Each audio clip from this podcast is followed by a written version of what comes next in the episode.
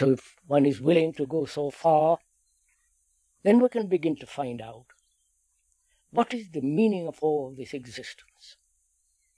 It is as we said during these talks and before, we are exploring together. We are sharing our explorations together because there is no authority. Though the speaker sits on a platform because it's convenient, people can see, the platform doesn't give him any authority. And he doesn't accept any authority. So, we are together, and we mean together.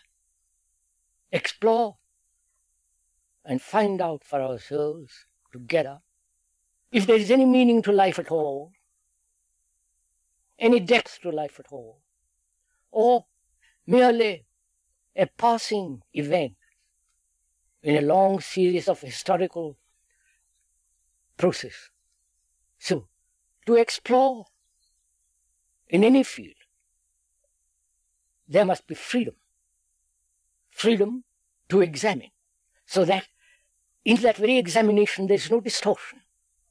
When there is distortion, there is a motive behind that distortion. A motive to find an answer, a motive which you would like to have or which you think will solve our problems, a motive which may be based on past experience, past knowledge, and all knowledge is the past. And if there is any motive, there must be distortion. So can the mind, can our mind, which is our common mind, because we are all, we have the same content in our consciousness. All human beings, whether they live in the Far East, Middle East, or Far West, go through this process of fear, agony, torture, anxiety, fear, and endless conflict, inwardly and outwardly. That's the common consciousness of mankind.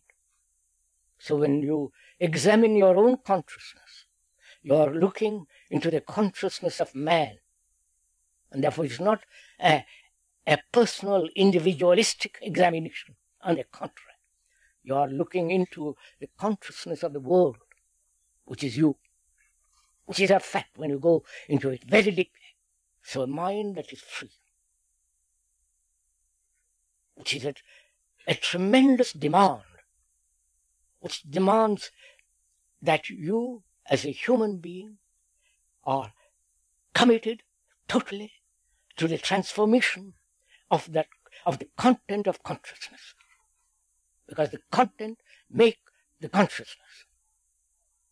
And we are concerned with the transformation, with the total psychological revolution of this consciousness. And to explore it, you need great energy. And that energy comes into being when there is no dissipation of energy.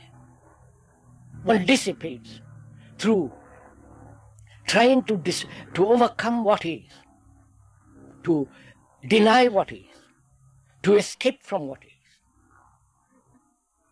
or to say, I will, or analyze what is.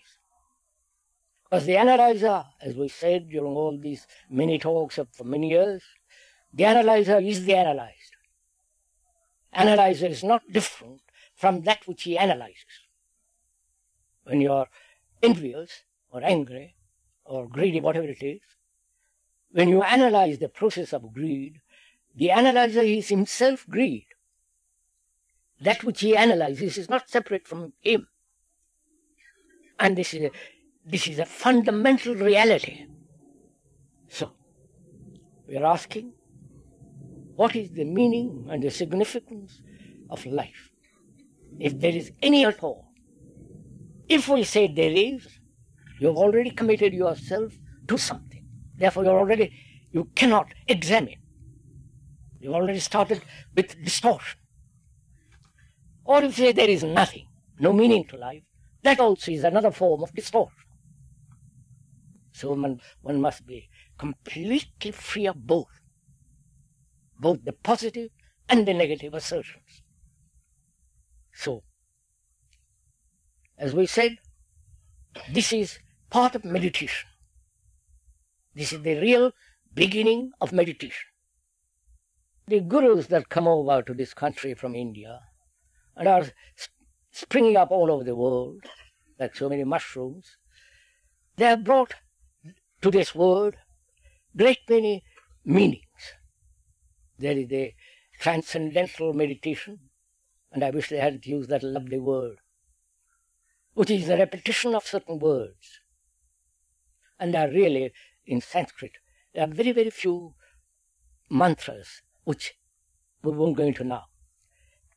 And the repetition of those words, given at a certain price on the market, give you, if you repeat every morning for 20 minutes in the afternoon, 20 minutes and another 20 minutes in the evening, bring you a certain quality of quietness, constant repetition.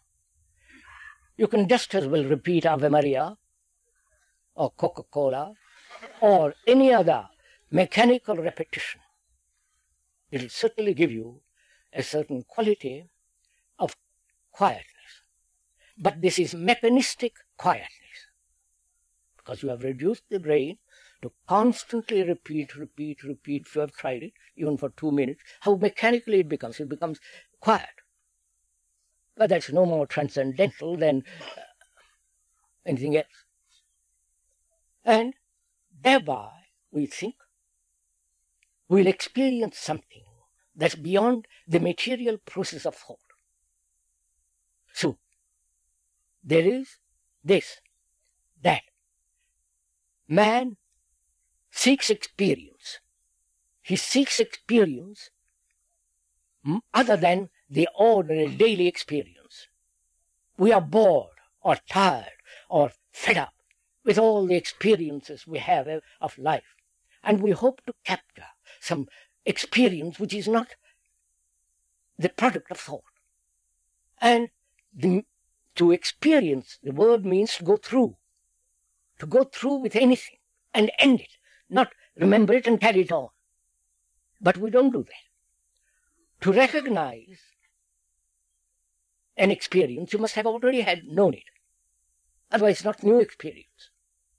So a mind that demands experience, please listen to this, more other than the mere physical, psychological, everyday experience, some, that demands something far greater and above all this.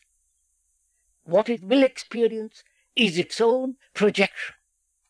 And therefore, it is still mechanistic, still materialistic, which is the product of thought. So, when you do not demand any experience, when there is no distortion and therefore no illusion, and you have one has understood the whole meaning of desire, which we went into many times during these and other talks, which is sensation plus thought is desire with this image. And so, desire is also a distortion when in the process of examination. I hope you're following all this. Then only the mind, the whole structure of consciousness, being free, is capable of looking at itself looking at itself without any distortion, as you see in a clear mirror your face. The mirror reflects exactly what your face is. There is no distortion unless the mirror is distorted. So in that way, the, the mind includes the brain and all the nervous organisms, the whole totality which is the mind, is now free, absolutely without any distorting movement distortion takes place when there is effort. Right? Effort implies me and something I am going to achieve. Division between me and that. That division invariably brings conflict, as in the nationalities and so on. Wherever there is division, there must be conflict. And so, meditation comes only when there is the complete ending of conflict. Therefore, every other form of meditation where there is effort, practice, control has no meaning.